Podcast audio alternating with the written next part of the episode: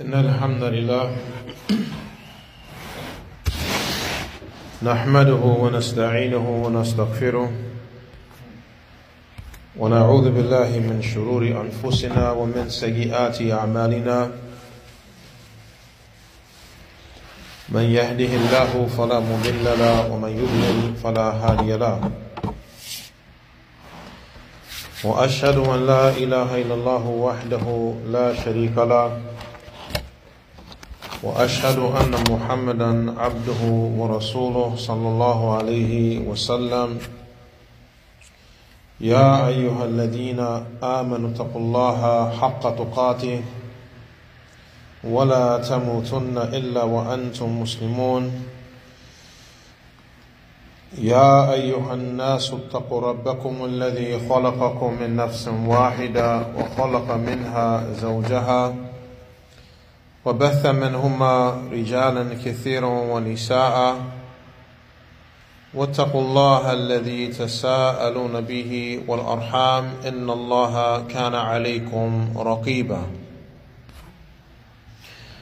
يا أيها الذين آمنوا اتقوا الله وقولوا قولا سديدا. يصلح لكم أعمالكم ويغفر لكم ذنوبكم.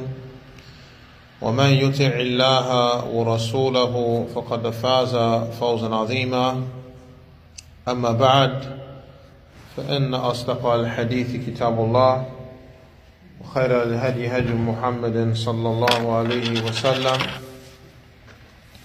وشر الأمور محدثاتها وكل محدثة بدعة وكل بدعة ضلالة.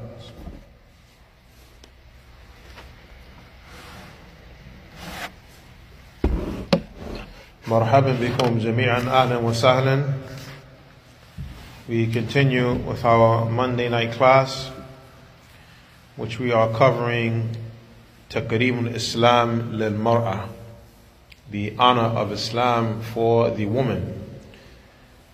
The works of the noble Sheikh Abdul Razak ibn Abdul Muhsin Al-Badr حفظهم الله we had arrived to the statement of the Sheikh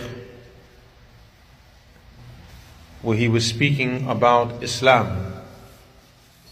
إنه الدين الذي أصلح الله به الأقاعد الأقاعد إنه الدين الذي أصلح الله به العقائد والأخلاق وأصلح به الحياة الدنيا والآخرة that indeed it is the deen, the way of life, the religion, which by way of Allah has rectified the beliefs and the character. And He also has rectified by way of this deen, by way of Islam, the life of the dunya and the life of the hereafter. And then he went on to mention, وَزَيَّنَ بِهِ ظاهر المرء وباطنه وخلص به كل من اعتنقه وتمسك به من براثن الباطل ومهاوي الرذيلة ومنزلقات الانحراف والضلال. So The Shaykh mentions, and by way of Islam, Allah has beautified the outward aspect of the individual as well as that which is inward from him. Allah has beautified the person, yani outwardly and inwardly, by way of Islam. Allah has beautified them, outwardly and inwardly. And Allah has, by way of Islam, ridden everyone who embraces it and holds on to it from the claws and the grasp of falsehood and the turbulence of immorality. And from the slips and slides of deviance and misguidance. These are things that come with being one who holds on to Islam.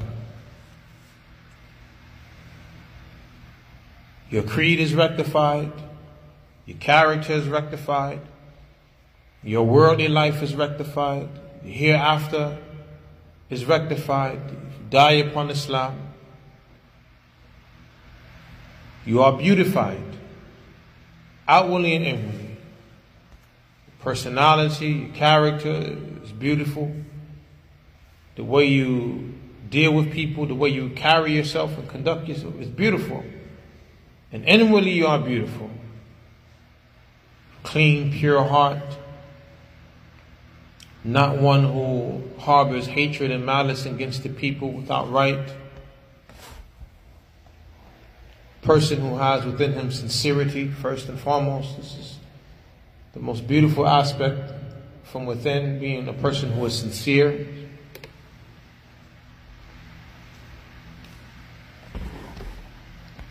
Person has contentment in the soul, as this is true richness.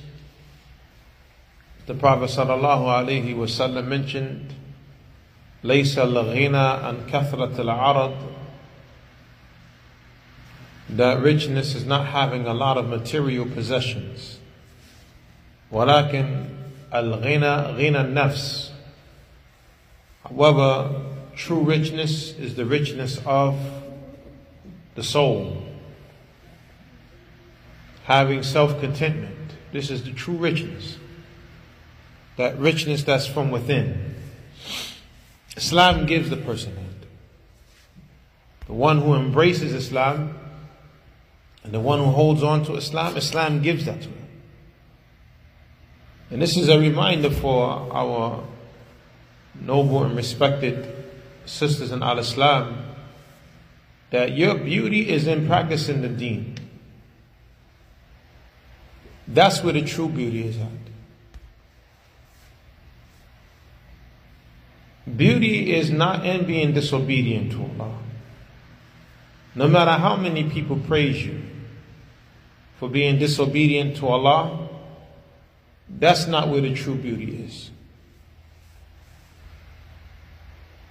How many times have there been a sister at one point, mashallah, she's holding to her deen, she's making her prayers, preserving her chastity, and she's covering herself as she should. She has a social media uh, platform or page. And really no comments on her worship or her the comments of encouragement to stay steadfast on the deen. But as soon as she takes off her hijab, as soon as she starts living a life of sin, here comes all of this praise. This has happened. And the shaitan whispers to her and beautifies this for her that now she's getting the attention. Now the people are paying attention to her. First and foremost, the believing woman, she's not concerned about the attention of the people. So this protects her now from doing things for likes or doing things to be recognized and noticed by the masses. Because the believing woman, she understands her purpose in life, and that is to worship Allah and please Allah subhanahu wa ta'ala. So she doesn't allow the social media to trap her.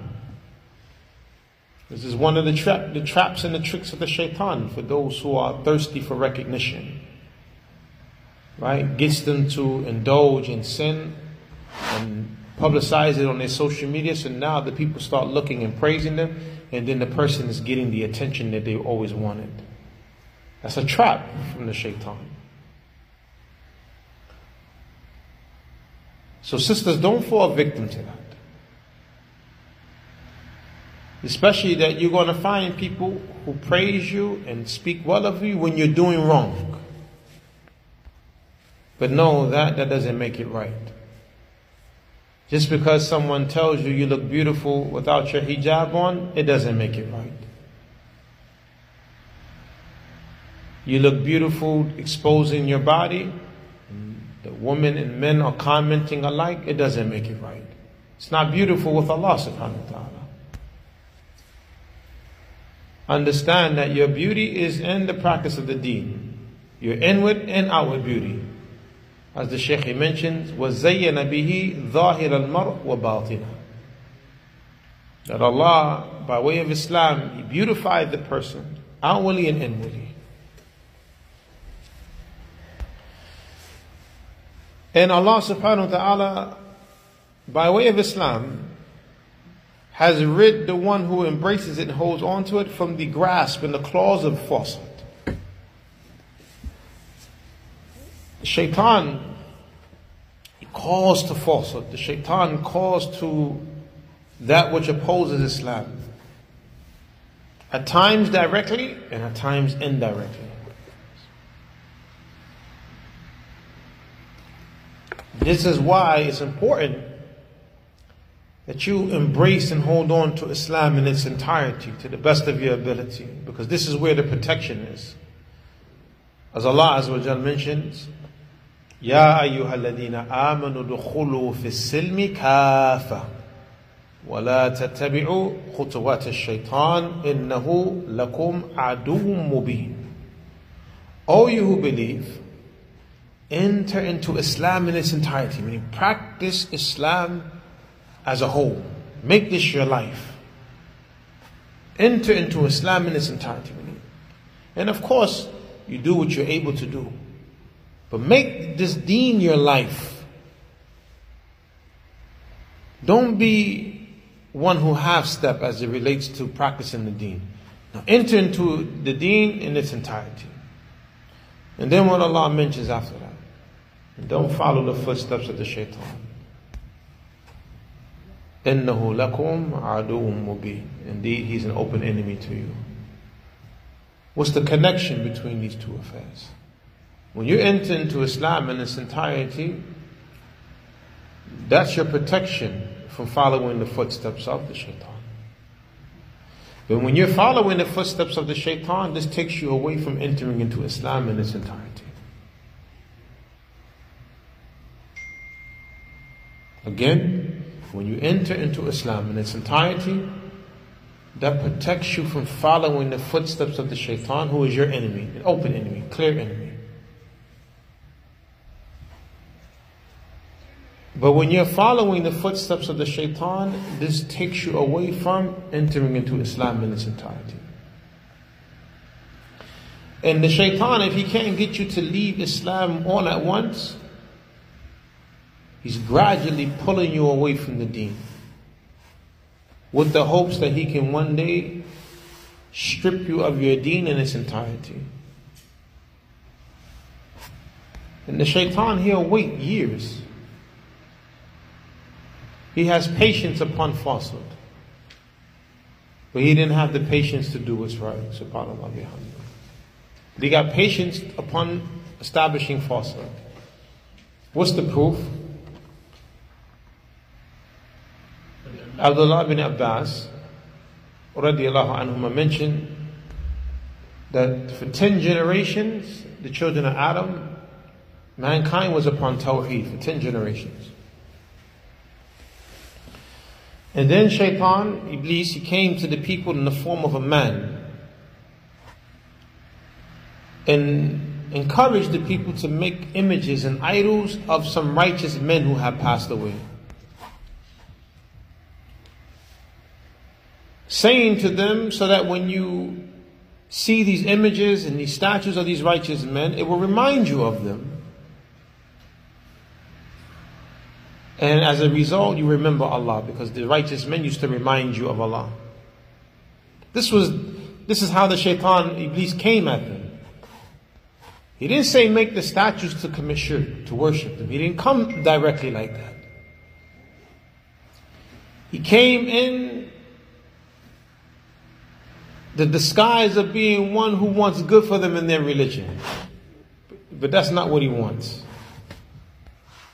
So the people, they made the images, put them in their, their gatherings or their places of gatherings and the like. So when they see the, these statues, these images, they remember these righteous men who used to remind them of Allah. Then they remember Allah like that. Then once the knowledge was lost, he came back. See how he waited? Allah knows best how long was that time period. From when they first did it to when the people forgot what was the, the, the reason of making these images and these statues. So he came to them when the knowledge was lost. So that, it must have been some time in between that. And Allah knows best what's the actual time. But the knowledge was lost. Now he comes back and says to the people, Do you know what these statues are for? People said, No, we don't know. He said, Your forefathers used to worship them. See how shaitan, he has patience upon doing evil. He has patience upon falsehood. He has patience as it relates to gradually misleading a people step by step by step. No matter how long it takes, as long as the end goal is that they are misled. And they, they leave off the tawheed, they leave off the practice of the sunnah, leave off the obedience of Allah and His messengers. Sallallahu alayhi wasallam. This is Iblis for you. So we say to our noble sisters, understand that your beauty is in your practice of the deen. Your beauty is not in disobedience of Allah subhanahu wa ta'ala. That's shameful. Your beauty is not in exposing your physical beauty that Allah has given to you. Allah has made you beautiful, but Allah has commanded you to cover your beauty in public. So don't disobey the one who has given you the beauty for the one who has given you nothing and is trying to strip you of your true beauty.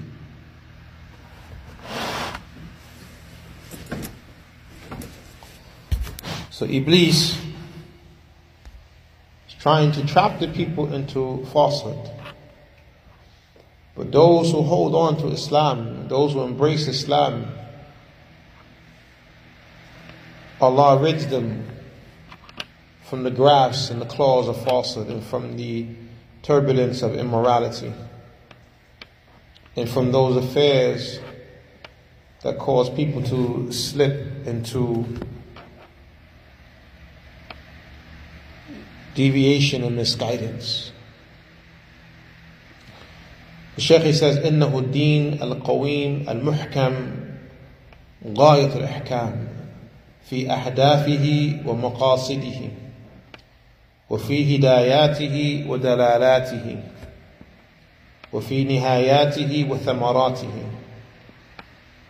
That indeed this deen is upright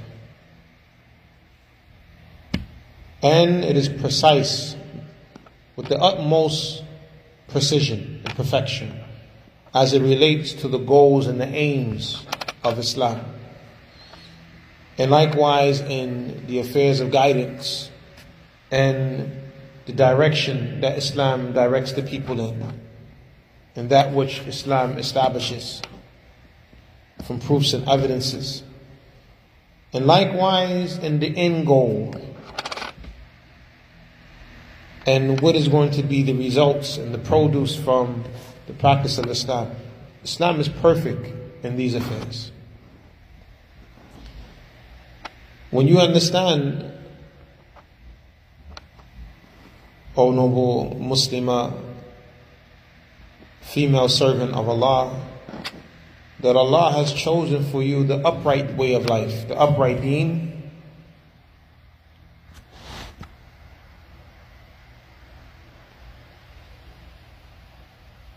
then you don't leave this upright way of life for a crooked way of life.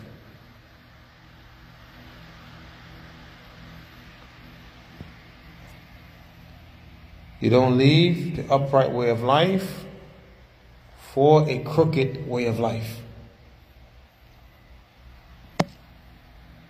Because the upright way of life, the correct way of life, what Allah has chosen for you, this is the life of true happiness. This is the life of salvation. This is the life of tranquility. As Allah mentions in the Quran, من عمل صالحا من ذكر أو أنثى وهو مؤمن فلنحيينه حياة طيبة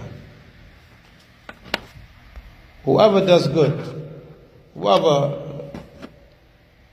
does an act of righteousness or does righteousness, whether a male or female, so here you are addressed directly, O noble sisters in Islam, whether male or female, and the person is a believer, you will cause that person to live a good life. So Allah says this. So the good life is in Iman and Amal.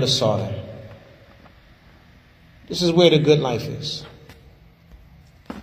The good life is not in partying, drinking, hanging out with the girls, disobeying Allah, playing around with the men,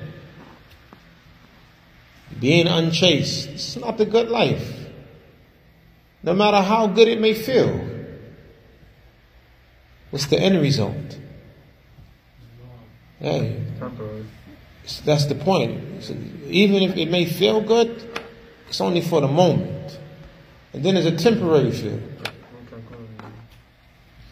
Especially if the woman, she has some faith, she may be partying and having a good time at the moment, but then later on is the regret. Like, subhanAllah, I disobeyed Allah. And that's from Iman that you feel sorry and have regret over the sins you do. And sometimes that pulls a person out of the mud. That, that, that, that amount of faith they have left in them. But then you have some situations where women have left the fold of Islam. For what? For a good time. To, quote unquote, to enjoy life. Because the shaitan tricked them to believe that Islam is too strict. That these rules and regulations, they are outdated. You're young, enjoy your life. Love who you want to love. Do what you want to do. Be free. This is America to the end. Nah, you, you brothers laughing. You know this is true. It's real talk. Real talk and the men get caught up the same way too. Don't think it's only the sisters, but this is their class, so I'm addressing them. But the brothers get caught up in the same thing. The men get caught up in the same thing. Doing all this praying for this is shaitan. All you want, man, you young man, enjoy your life, man. You know, all these beautiful girls out here and missing, man. You a square. This is how the shaitan make you feel out of place, and then he, he sends the the shayateen from the from from the ins. And sometimes you say these individuals are your friends, but what kind of friend is calling you away from being obedient to Allah subhanahu wa ta'ala? It's not a friend, that's an actual enemy. It's not a friend. A true friend is going to encourage you to fulfill your purpose in life. It's a true friend. True friend is not going to invite you to evil, invite you to disobey Allah, invite you to do something that is going to cause your iman to decrease. A true friend is going to help you get stronger in your deen. This, that's a true friend. But the shaitan, he, he has his ways of deception. And he uses people. Sometimes it may be a person you hold dear to in your heart, but they're calling you to something that's not loved by Allah subhanahu wa ta'ala. So you have to beware.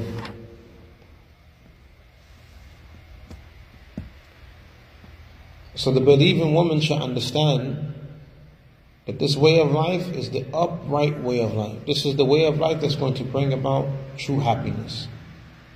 Iman and righteous actions. And this way of life, as the Sheikh he mentioned, is perfect with the utmost perfection, precise with the utmost precision, as it relates to its goals and aims. What is the goal of Islam? The goal and the aim of Islam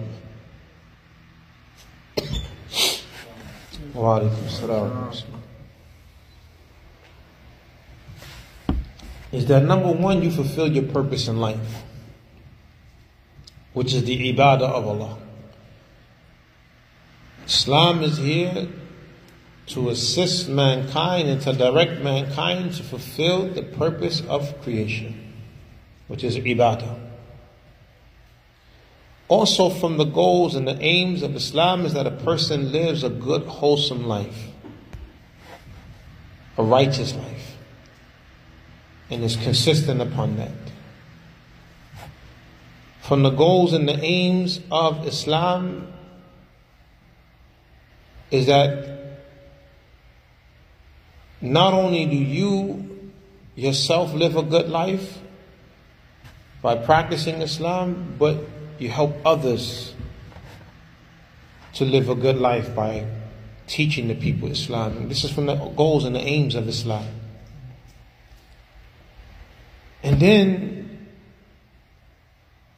in doing all of this, Islam wants you to get that reward. The reward in this life and the reward where? In the akhirah. These are praiseworthy and honorable goals.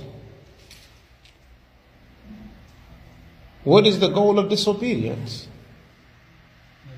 Except the fulfillment of your evil desires. And again, it's, it's temporary. Where, where, where is disobedience going to take you? You, ha- you have to ask that question to yourself. Here it is, you have Islam, these are the practices of Islam. These are the goals of Islam. These are the promises of good for those who practice Islam. You compare the evil that the shaitan is calling you to and what's going to be the outcome to Islam. It's no comparison. So this is where patience and the strength of one's patience is going to come in to be able to disobey shaitan and say no. And this is one of the aims and the goals of Ramadan that it helps us to be disciplined, to be able to say no to that which is haram. As it relates to the guidance, as it relates to that which Islam directs the people to, Islam is perfect, alhamdulillah. Islam covers every aspect of life. Islam has guidance for all aspects of life. And the best of guidance is in the deen of Allah subhanahu wa ta'ala. And then the end result, dying upon the deen entering into paradise in the next life. And that's the ultimate victory and triumph. As Allah mentions, lil muttaqina mafaza. Indeed, the triumph is for the people of taqwa. And people who died upon Islam died upon Iman. The triumph is for them in the hereafter. This life is temporary. Don't let shaitan fool you to believe that there is no hereafter. and that you only have one life to live. That's soap operas. One life to live. It's before your time. I've heard it before. uh, one life to live. My great grandmother, she used to watch the stories and be sitting at the TV, talking to the TV, man, like caught up like it's real. I'm serious, my great grandmother, Grandma Nish. Now it's YOLO, I think, right? Say that again? I think now it's YOLO. I don't know what it is you today.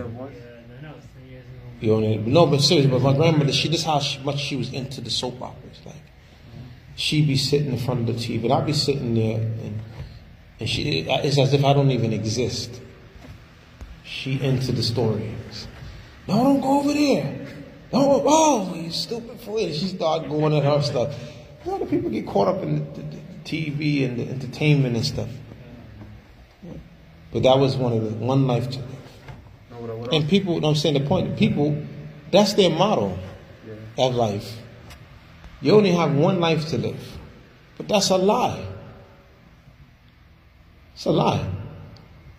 The scholars mentioned there are four stages of life life in the womb, life in the dunya, life in the barzakh, and then life after the barzakh, in Yawm al-Qiyamah, either to al-Jannah or ila nar Four stages of life. There's no one life to live. But the shaitan tricked the people to think that this is it. So we gotta go all out. You gotta do, you gotta enjoy yourself, do everything you wanna do, live it up, or what's the to get rich or die trying. all these, no, all these type of models these people have, but these are shaitanic models. These models serve the plot and the planning of Iblis. These models don't serve the purpose of creation. But these models take you away from living your life in a decent and respectable manner as a believer, worshiping Allah. These models are saying like, this is it right here. So get all of the dunya that you can get by any means necessary. It doesn't matter who you hurt. It doesn't matter who you cross. It doesn't. This is what these models call to. Enjoy yourself. Even if it means cheating on your spouse, destroying your family, it doesn't matter. You had a good time. That's that's the plotting and the planning of Iblis. If worshiping an idol makes you feel good, do it.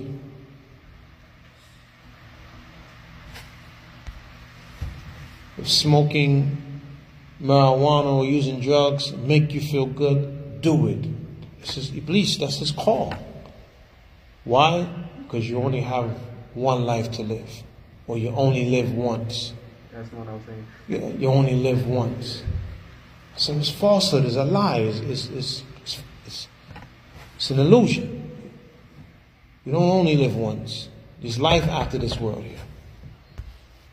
And so many times in the Quran, Allah mentions about the hereafter in preparation for the hereafter and mentions the evidences that there is life after death, like how the trees, the leaves die in the winter. And then Allah brings them back to life again. Like when springtime, summertime, the leaves come back out. Likewise, we will die and then we will come back to life. Or the example of how we all were dead at one point, meaning we didn't exist. And then Allah brought us into existence. There was a point we didn't exist. We wasn't here. And then Allah brought us into existence. That's the sign that Allah, there's life after death. Right now, us being alive is the sign that there's life after death. But Iblis, he wants to distract you and take your attention away from that. Because he already knows he's destined for the hellfire. He's doomed. So they have an old saying, misery loves company. He wants to take as much as Bani Adam as he can with him to the hellfire. He know he's going to hell. He know he's going to burn forever. But Allah gave him respite. Allah gave him respite. Until, meaning he's going, he's not going to die until the trumpet is blown. He will live until that time. Then he will die and then he'll be resurrected like everyone else. So shaitan is old, miserable, crafty, angry, upset, hatred towards mankind and especially the believers. Don't be a victim. Don't be a statistic. Follow the direction and the guidance of Islam because it's perfect and precise. And the end result of practicing Islam is a good one. وأخباره كلها حق وصدق all of that which Islam informs of is the haqq and the sidq.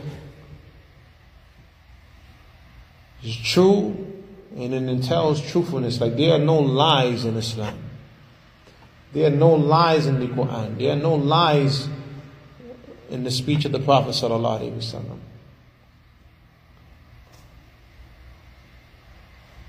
Of course, Islam is the truth because it comes from Allah who is Al Haq. Allah says, ذَلِكَ بِأَنَّ اللَّهَ هُوَ الْحَقَّ That is because Allah, He is the truth. So this deen is the deen of Allah. So if Allah is the truth, then the deen is the truth also. The message of this deen is the truth. The rules and regulations of this deen, they are the truth.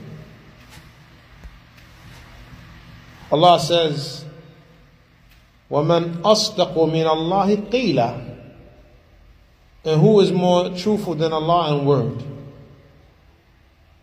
Another verse, وَمَنْ أَصْدَقُ مِنَ اللَّهِ حَدِيثًا And who is more true than Allah in speech? The Prophet ﷺ said, فَإِنَّ أَصْدَقَ الْحَدِيثِ كِتَابُ اللَّهِ Indeed, the most truthful speech is the book of Allah. Allah doesn't lie. Allah doesn't lie. And the Prophet Muhammad sallallahu is not a liar. He didn't lie prior to being a prophet, and he surely didn't lie after being a prophet sallallahu alaihi wasallam. He was known to be al-amin prior to becoming a prophet. And this is what the people named him. He didn't name himself this. The people named him al-amin, the trustworthy one because he was known to be a man of virtue, known to be a man of truthfulness and uprightness, one that can be trusted by all.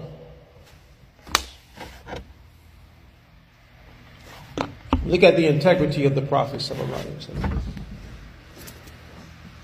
Prior to him becoming a prophet, people would leave their things with him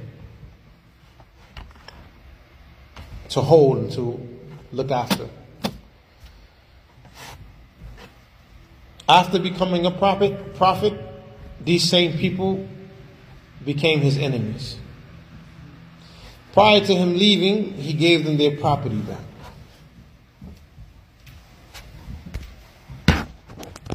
This is after they tried to kill him, have a bounty on him, and attacked his, his companions and hurt the companions, killed companions. The prophet still gave them their property back because this was a trust and amanah. Integrity. True being one who is truthful in his speech and actions and his dealings. This is Islam.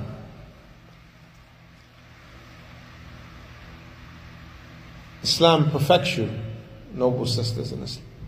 Islam makes you the best of the people. It's the upright way. The way of shaitan the ending is that you become the worst of the people. The Shaykh he says, وأحكامه كلها عدل وإحسان. all of the rules and regulations of Islam are just and perfect. There's no oppression in Islam. Are there Muslims who are oppressed? Yes. Yes. But the deen itself, there's no oppression in the deen.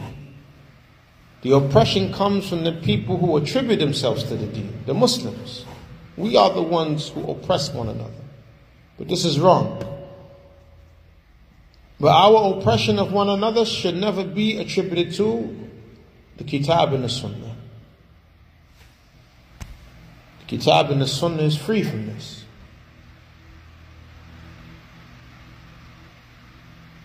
So if you ever have been oppressed by another Muslim, whether a husband, a sister in Islam, someone who's supposed to have been good and kind towards you, don't let the shaitan use that as a means of making you have a hatred towards the deen. Because of what a Muslim did to you. The blame is on that Muslim. The blame is not on the Book of Allah and the Sunnah of the Prophet We have to learn how to distinguish between what is Islam and what Muslims do or they don't do. Two different things.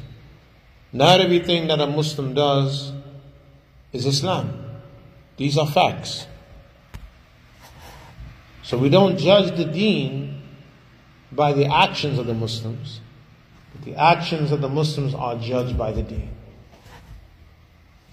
But this is one of the the plots and the tricks of the shaitan getting Muslim to oppress another Muslim, and then come to the Muslim who has been oppressed and make the Muslim feel like Islam is to blame. Then what do they do? They stop practicing. Stop going to the masjid. Stop reading the Quran as if Allah did wrong to them. But this is from Iblis. Allah didn't do any wrong. Allah has prohibited oppression. Allah mentions about Himself, وَمَا أَنَا بِظَلَّامٍ لِلْعَبِيدِ And I am not one who is oppressive to the servants. So Allah says He doesn't oppress the servants. Allah He mentions in Al-Hadith Al-Qudsi, يَا عِبَادِي إِنِّي حَرَّمْتُ الظُّلْمَ عَلَى نَفْسِي وجعلته محرما بينكم فلا تظالموا O my servants, indeed I have made oppression haram upon myself. Allah has made oppression haram upon me. Allah doesn't oppress anyone. And I have made it haram amongst you, so don't oppress one another. Clear text. We're not to oppress one another. The Prophet ﷺ said, Al-dhulm yawm al-qiyamah. That oppression is darkness on the day of judgment. The Prophet ﷺ mentioned, Al-Muslim akhul Muslim, la yadlimuhu. The Muslim is the brother of another Muslim. It's not to oppress him. So oppression is forbidden in the deen. And all of the rules and regulations that are in Islam are against oppression and have come to prevent oppression or remove oppression if it's present. But unfortunately, due to the weakness of Iman that we have in our hearts and ignorance that we have with us and negligence, unfortunately, at times we oppress one another, and this is wrong.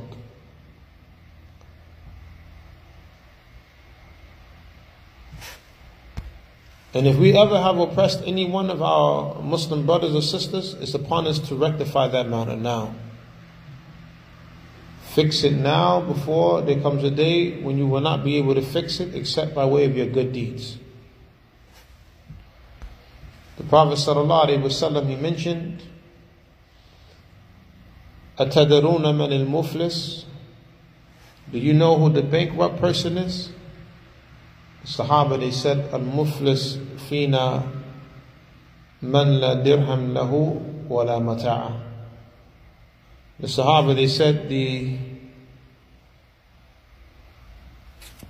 The bankrupt person amongst us is the one who doesn't have any wealth nor provisions.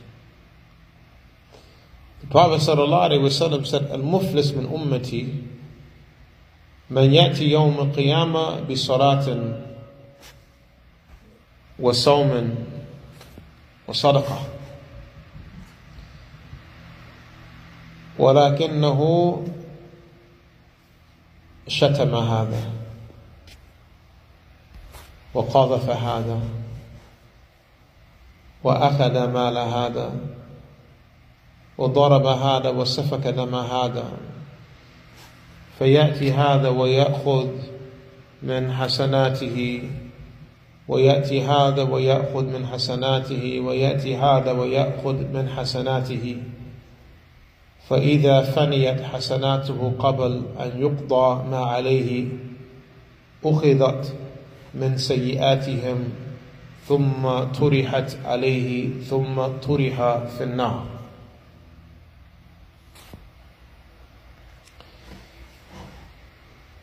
Prophet ﷺ said, The bankrupt person amongst my ummah is the one who comes on the day of judgment with prayer and, and fasting and sadaqah. But he cursed this person, falsely accused this person, stole the money of this person, beat this person, unjustly shed the blood of this person so now this one will come and take from his good deeds. This one will come and take from his good deeds. This other one will come, take from his good deeds. And if his good deeds run out before he gives the people back their rights, then whoever's left, their sins are taken from them and placed on him. And then he's thrown into the hellfire. Dhulm. Suppression. Look where it leads to. Islam is just. You wrong somebody, you think you got away, you didn't get away. The accounting is waiting for you on the other side. This is why the Prophet said, Whoever from amongst you has done wrong to his brother, then let him rectify it now before the day comes when there will be no bargaining with wealth. There'll be no fixing the situation with money. It's going to be good deeds and bad deeds. So all of the rules and the regulations of Islam are just and perfect. فما أمر بشيء فقال العقل ليته نهى عنها ولا نهى عن شيء فقال العقل ليته أمر به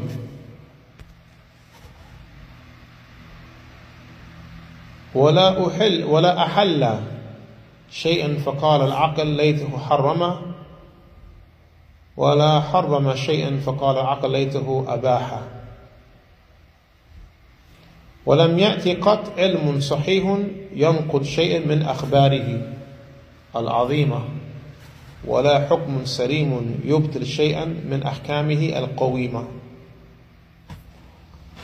This is an important part right here that Sheikh Abdul Razak is mentioning. May Allah preserve him.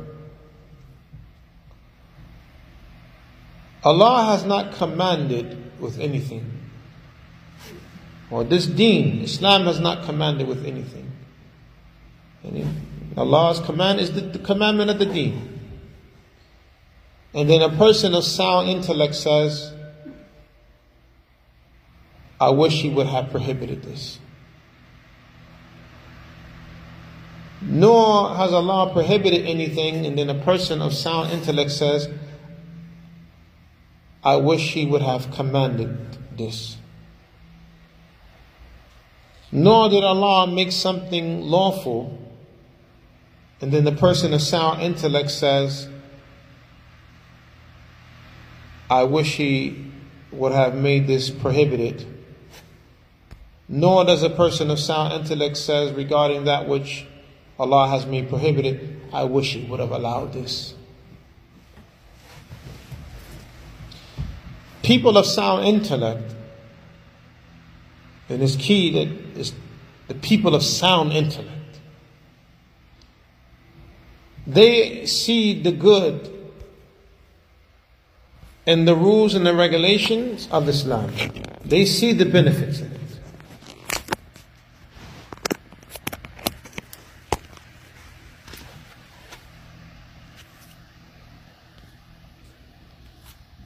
It is only those whose intellects have become corrupted. They find problems with the rules and regulations of Islam. Because where does the corruption come from? Iblis, Shaitan. Shaitan beautifies evil and he makes good appear to be bad. Remember that. Shaitan beautifies evil, makes it fair seeming, makes it seem delightful. And this is the way of progress. But then when it comes to Islam, Iblis makes it to appear to be overburdensome. It's too much. All of this praying, all of this fasting for what? All of this money you have to give in charity. Zakat 2.5% is not a lot. But it makes it seem like you work hard for your money. Why you got to give your money away to, to the poor? What's wrong with them? They can work. If Allah wanted them to have, He would have decreed for them to have. Now He starts using the decree. It's the way of the shaitan, the way of Iblis.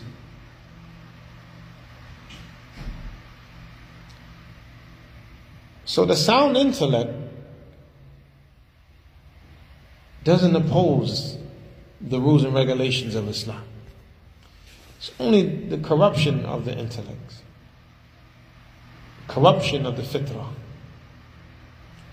That's why the scholars they say, when you look at the hadith, ما من مولود إلا يولد على الفطرة فأبواه يحودانه أو ينصرانه أو يمجسانه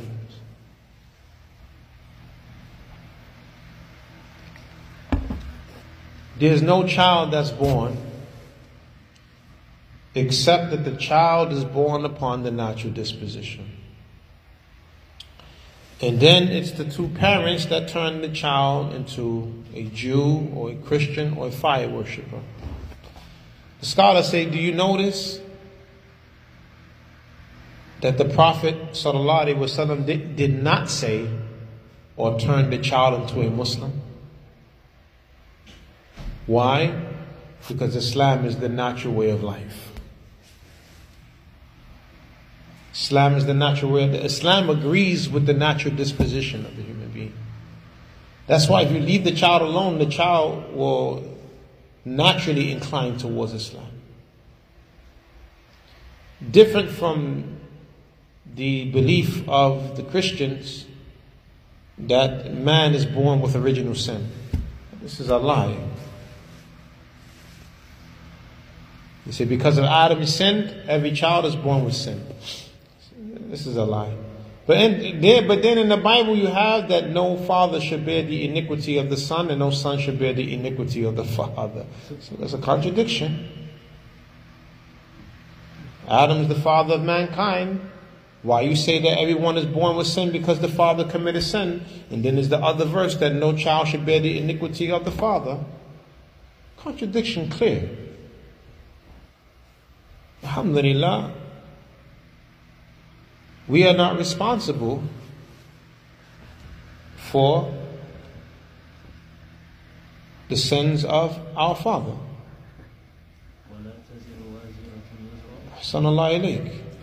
And nor is the father responsible for the sins of his child.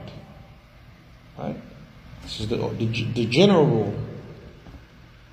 But what if somebody says, well, isn't there a hadith where the Prophet Muhammad sallallahu alaihi wasallam, they're not going to say so. We're going to say sallallahu alaihi wasallam, right? But is there not a hadith where it mentions that every time somebody kills somebody, that the portion goes back to the first son of Adam? You just said the person doesn't bear the sin of another. That's a contradiction in your religion. How do you respond? Yes, you. how do you respond? How do you respond? Well, they're following his precedent, and due to him inventing or starting something and them following the precedent, it goes back to him. But as for the person themselves, them committing their own sin on their own self, then that can't be held by somebody else. So why isn't why isn't Adam alayhi salam receiving the sin every time somebody eats something haram? Because Because he's the first man to eat that which is prohibited to eat. So now everybody who comes after him and eats haram, why doesn't the sin go back to him? Oh, well, because he regretted his sin because he disobeyed Allah. He made tawbah. That's the key. That's the key point right there. Adam repented. alayhi salam.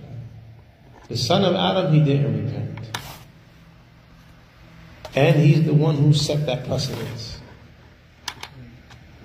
So when you are the one who sets a precedence of evil amongst the people, and the people follow you, and you haven't, and you don't repent, you get a portion of the sin. You get a portion of the sin. Okay. Adam alayhi salam repented for, for what he did. Right? So if anyone disobeys Allah after him, it doesn't go back to him. It's clear. But the son of Adam, he didn't repent. And Allah describing him as being one who was regretful was due to what? Him not knowing how to bury his brother. So that, that thing, the particle fell. Because of the crow. After he seen what the crow did, burying another crow, he became from amongst those who were regretful for not knowing or having the knowledge to bury his brother after he killed his brother unjustly. And here it is, he had to learn from a crow. He was regretful for that. He wasn't regretful for the sin of killing his brother. That's why every time somebody kills somebody, he still gets a portion of the sin because he never repented. Never made Tawbah. So he set that precedence of unjust killing. As for our father Adam alayhi salam, he made Tawbah. And Allah forgave him. But even though he made Tawbah, the effects of the sin still remain. And this is a, a point here. Sometimes you can do a sin and you repent, but it doesn't remove the effects of the sin. What are the effects? If, if an individual sins, Adam alayhi salam. Got from paradise. Aye, he got kicked out of paradise. It wasn't he made Toba, then Allah put him back in paradise. No, that's it. You out. He made Toba, Allah accepted the Toba, but you can't go back to paradise like, like right now. You see? So the, the results of his sin still remain even though Allah accepted his Toba. And sometimes that happens. We have to be mindful of this. And sometimes sins have negative consequences. You can repent and ask Allah to forgive and Allah will forgive you, but the consequences is not removed.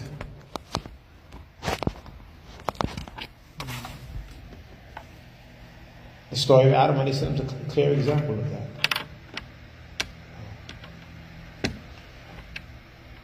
So the point is, every child is born upon the fitrah, natural disposition, free from sin. Unlike what the Christians say, we carry the sin of Adam. Adam repented for that sin, and it doesn't. Ch- his children, his progeny, do not inherit that. But then look what the prophet says: the parents. the surroundings. Sometimes it's not the parents, it's the, the societies, the friends. But the Prophet gave the example of the parents because they're normally the ones, they, they, they, they are the initial ones who raise the child. The parents turn the child into a Jew, a Christian, or a Magian. He didn't say or turn the child into a Muslim because the Muslim is, or Islam is, the natural way of life.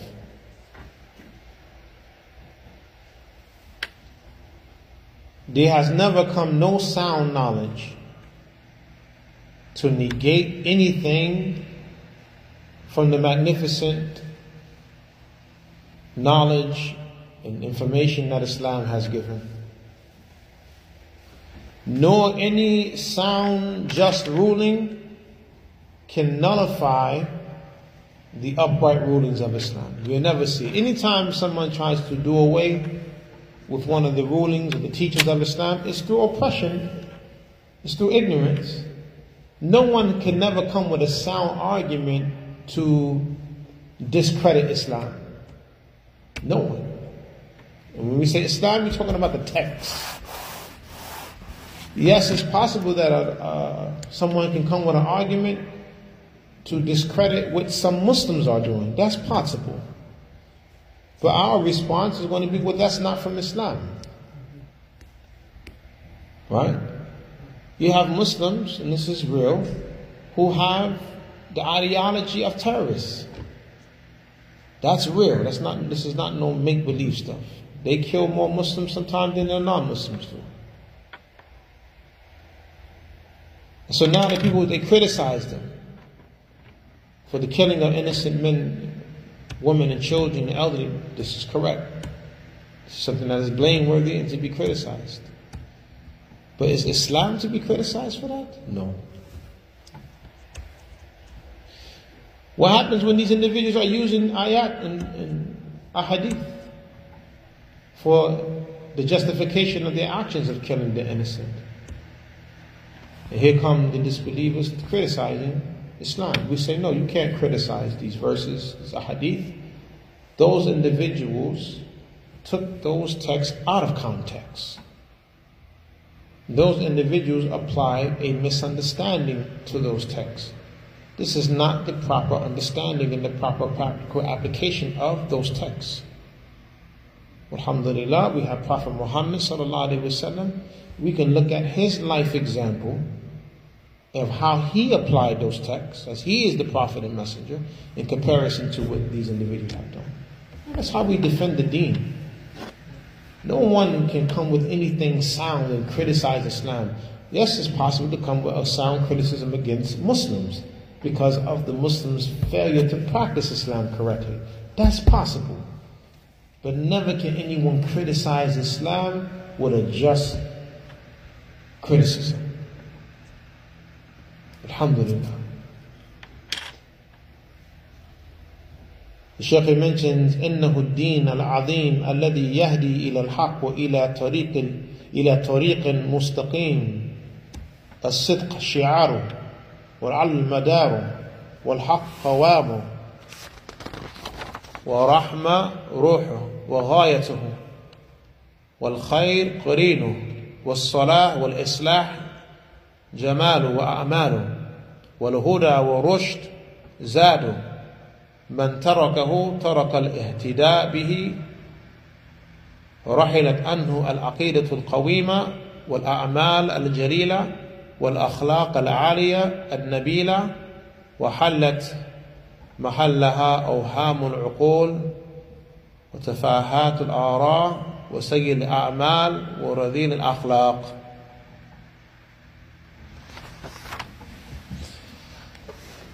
Indeed, it is the magnificent deen. It guides to the truth and the upright path.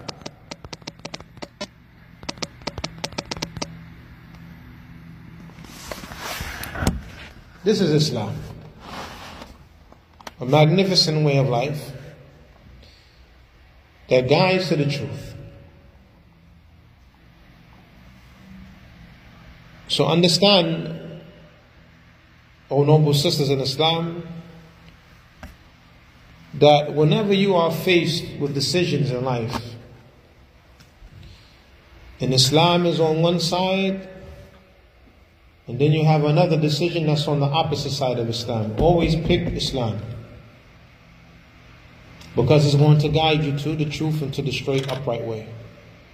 Even though you may not see it right away, even though that may not be clear to you right away, and this can be due to a lack of knowledge, right?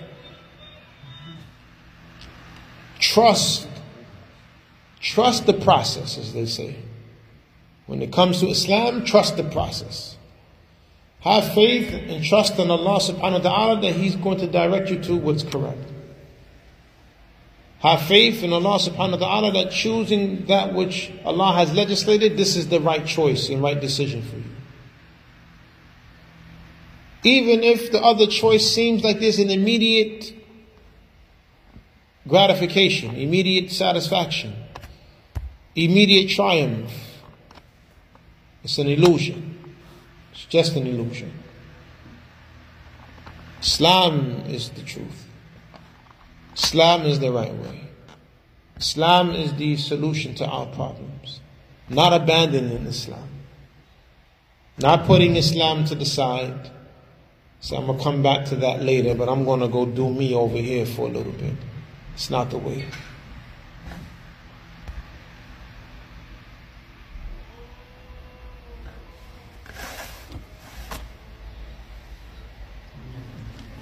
Allah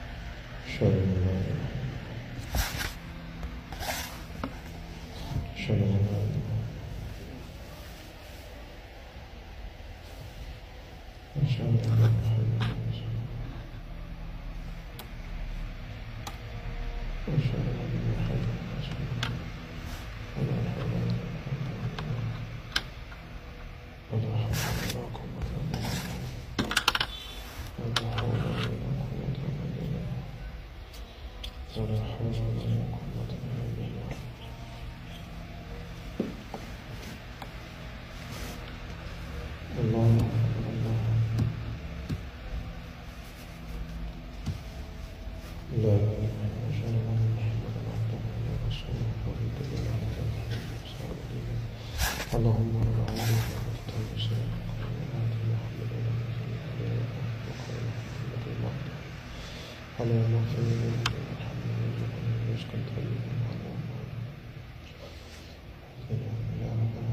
السلام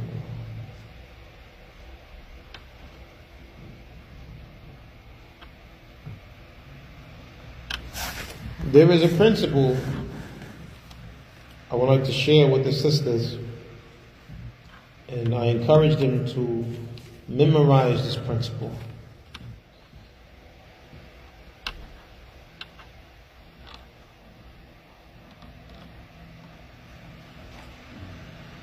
The scholars they say, الشارع لا يأمر إلا بما مصلحته خالصة أو راجحة.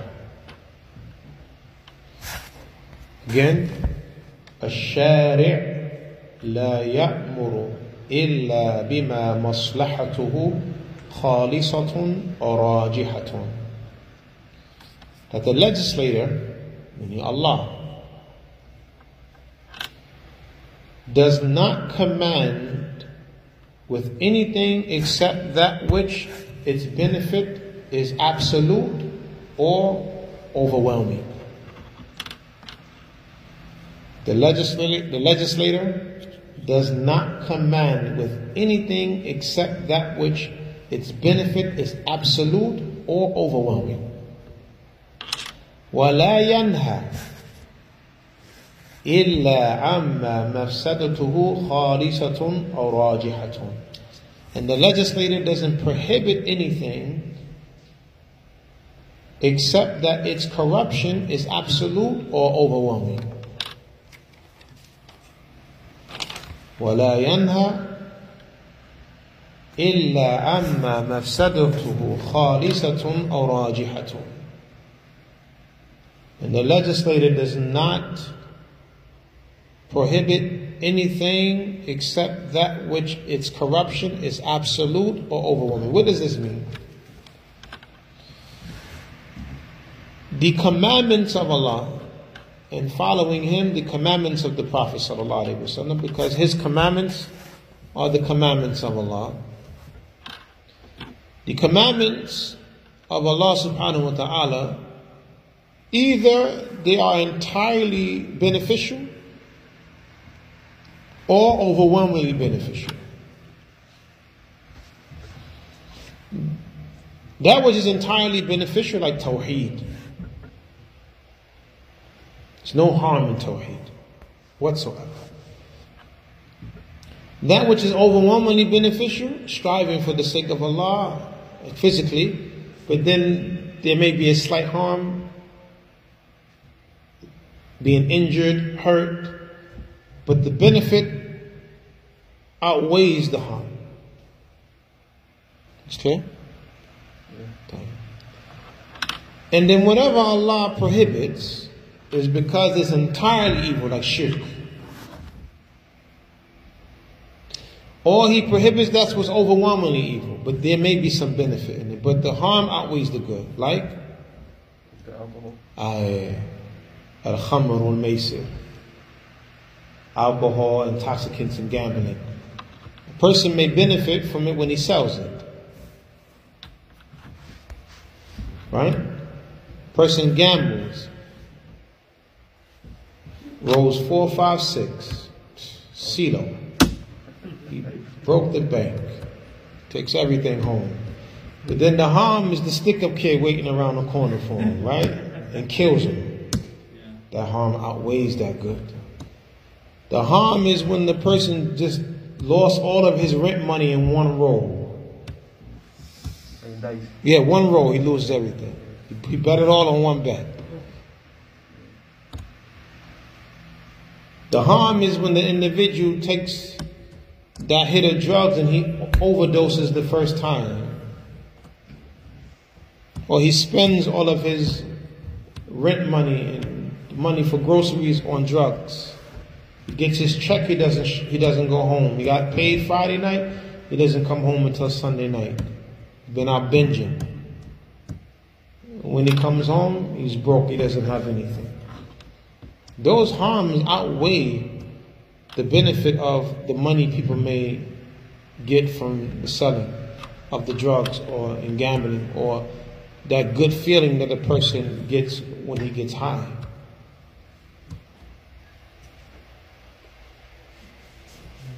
Because when the high wears off, it's back to reality.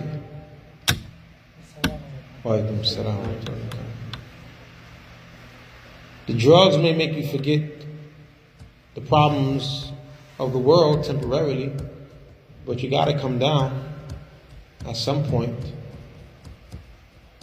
Right?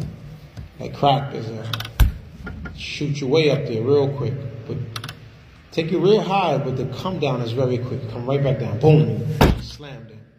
And this, this is why they, you see them constantly chasing, selling it. It's an epidemic that happened here in New York City in the crack era in, in, in early 80s, mid 80s into the 90s.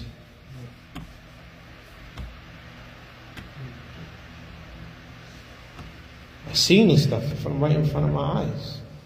Almost, eh, and I wouldn't be exaggerating if I said that basically every home in New York City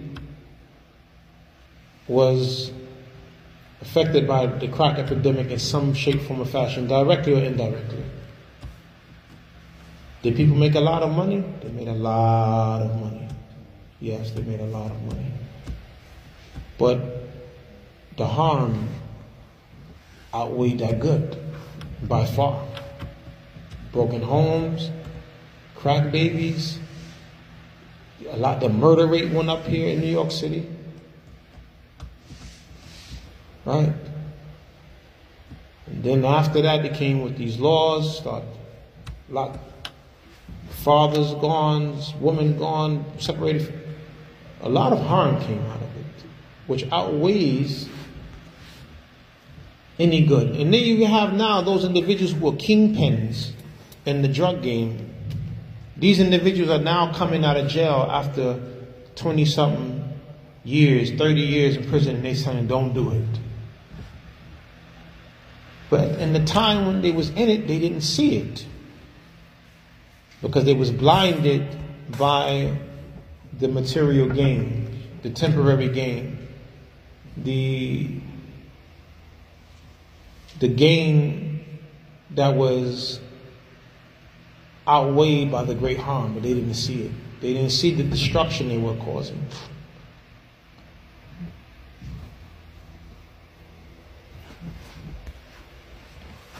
So Islam, uh, as the principle mentions, the legislator doesn't command with anything except that its benefit is absolute or overwhelming. And the legislator doesn't prohibit anything except that its corruption is absolute or overwhelming. And this is a nice point where the sister always remind herself of that whatever Islam is commanding me to do, whatever Allah is commanding me to do, is because there is absolute good in it or overwhelming good of it, good in it. And whatever Allah is prohibiting me from doing, that's because that matter is entirely evil or overwhelmingly evil. So I'm going to stay away from it. This is how she makes her decisions in life, based upon the principles of the deen, based upon the knowledge of the deen. And this is how she protects herself. Truthfulness is the slogan of Islam. This is the outward symbol and the model of Islam. Justice is what Islam is based upon. Truth, this is the strength of Islam, the that protected nature of Islam, because Islam is the haqq.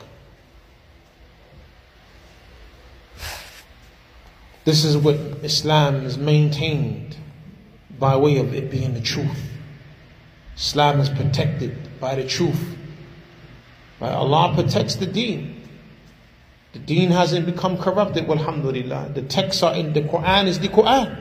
The same Quran Prophet Muhammad sallallahu alaihi wasallam we have the same Quran. The same sunnah, we have the same sunnah. The other walks of life in religion, their texts are, are missing, gone, corrupted, tampered with. They can't make the claim that we can make. And if they do make the claim that we make, they can't prove it. We can prove it.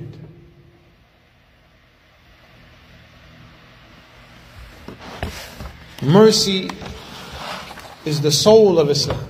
It's merciful, a merciful way of life, and this is the, the soul and the goal, as they, as they say, the soul and the goal of Islam. Alhamdulillah. Goodness is the companion of Islam. Righteousness and rectification is the beauty and the actions of Islam. Guidance and giving direction is the provision of Islam.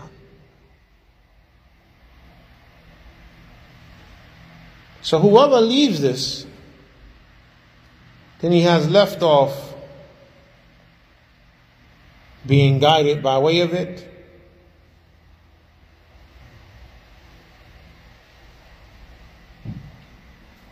Whoever leaves Islam, then he has left off being guided by it. Understand that. Like when you leave the deen, you leave its guidance. So the Shaykh says, whoever leaves it and leave off being guided by it, because those two are connected. Whoever leaves it and leaves off being guided by it.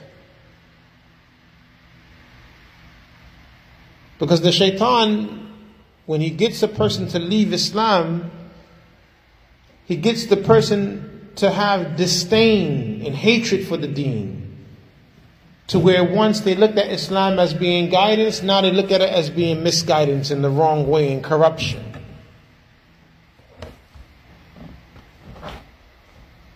Look at some of the apostates and how they speak bad about Islam after once believing in Islam.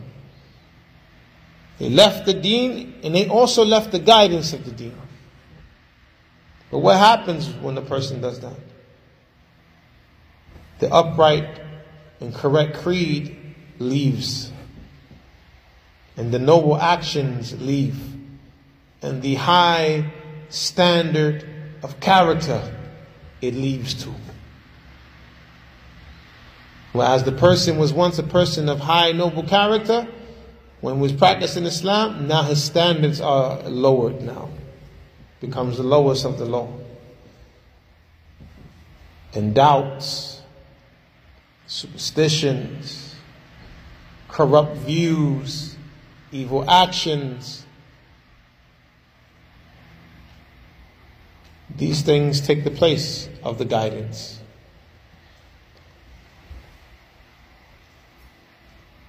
The immoral behavior takes the place of the morals the individual once held and had.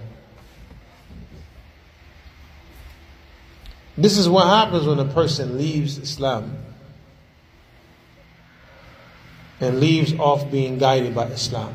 Evil takes the place. And even if a person doesn't leave Islam in totality, but they leave off being upright in Islam and they start to live a life of sin, the degree of what they have left off from Islam, they're still Muslims, they're still within the fold of Islam. But the degree of what they have left off of the practice of Islam, the evil comes in the place of that. So you have a Muslim man, Muslim woman, when they were practicing and being strong upon the deen, they were upright, they were chaste. Detested zina, fornication, and adultery. Detested the consuming of intoxicants. They got weak in their religion. Stop practicing that. What comes now? Now you find a person indulging in fornication and adultery. The person knows it's wrong. They don't believe it's right. They're still Muslims. They know what they're doing is wrong, but those evil actions have now taken the place of the righteous actions that the person left off. So understand that whenever you leave off the righteousness, whenever you leave off being guided by Islam, evil is going to come in its place. This is the point the Sheikh is making. Evil is going to come in its place. Where once the sister was shy, she leaves off the practice of Islam to a degree, she loses her shyness, now she's lewd.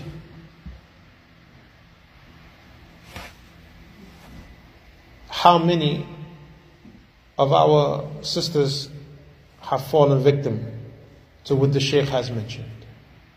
Leaving off righteous actions, leaving off being guided by Islam, and then the evil comes in place of that which they have left off from the deen.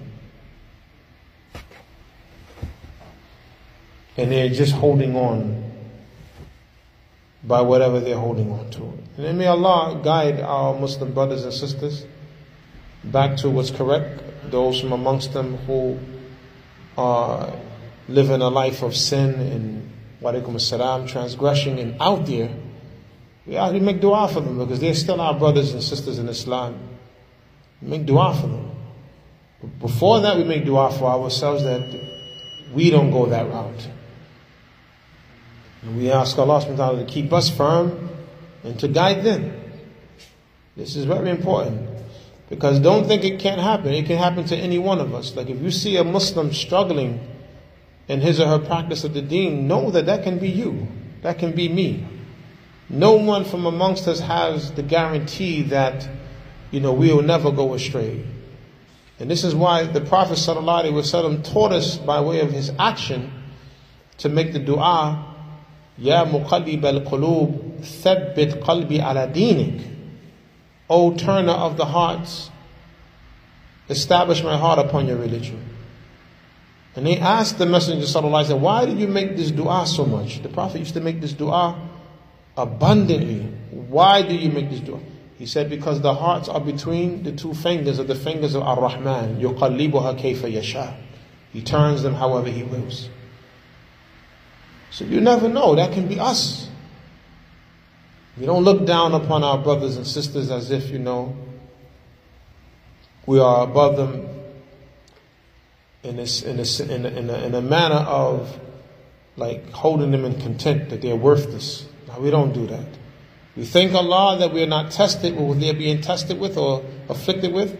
And we make dua that Allah helps the person to get out of that situation. And if we're able to help them by way of giving a good word, directing them, inviting them to come back, you know, with wisdom and beautiful speech and using the Islamic mannerisms of calling someone who's in a state of sin. If we are able to do that, we do that. But we don't curse them. The Prophet reprimanded the Sahabi who cursed Abdullah, who used to drink And they would bring him in front of the Prophet wasallam, and the Prophet would order that he be punished. They would beat him. And then one of the companions said, You have been brought, like, like so many times you have been brought for this crime of consuming khamr. And he said, La'natullah alayk. The curse of Allah upon you. Prophet said, لا تلعنه, don't curse him. فإنه يحب الله ورسوله. For indeed he loves Allah and His Messenger. He's struggling with a, with alcohol addiction. He was many times he was brought for the crime of drinking. But that didn't negate that he still had good in him. The Prophet punished him now. Don't, don't forget that part. He was punished. But at the same time, the Prophet didn't allow anyone to go overboard in how they viewed him and how they spoke about him. So we may see a brother or sister of ours that's struggling with sin and disobedience and the lack of practice. Try to pull the person towards that which is good. Don't chase the person away. Perhaps a good word you may say to the person is a reminder. وَذَكِّرْ فَإِنَّ ذِكْرَ تَنْفَعُ الْمُؤْمِنِينَ And remind, for verily the reminder benefits the belief. The person is a believer. Still, the person's iman is just weak and is in a bad state. But it's possible that you can give that person a reminder and the person comes out of the slump. It's possible you can give that person something that will be a means of guidance for them. You know, subhanAllah bihamdi, sometimes we give up on each other too fast. We give up on each other too fast. And we think that all the time, you know, when we advise somebody, they're supposed to just take the advice from the first time we give it to them. Sometimes it takes more than speaking to a person one time. How many years the Prophet had to speak to the Quraysh before they finally accepted Islam? Years. Years. And then afterwards they became the best of the Muslims. Even Abdullah himself. Even after the Prophet ﷺ, he continued to drink. Until something that he loved to do was somewhat taken away from him, and that was participate in jihad for Allah subhanahu wa ta'ala's sake. As he was commanded, he was ordered to be arrested and like imprisoned. And at the time there was a battle going on. And we know the story, we heard it before, but the, look at the Shahid, look what it took for him to finally say, you know what? I'm done with that. I'm not doing that anymore for the sake of Allah. I will never go back to that again. So you don't give up on a person. Yes, we take the proper Islamic stance. Sometimes you have to be strong and give tough love to our brothers. Sometimes that's necessary. Right? We don't push the Muslim away to now you you pushed him so far away now they like he's just now he going over there with the kuffar and then possibly apostate from the deen.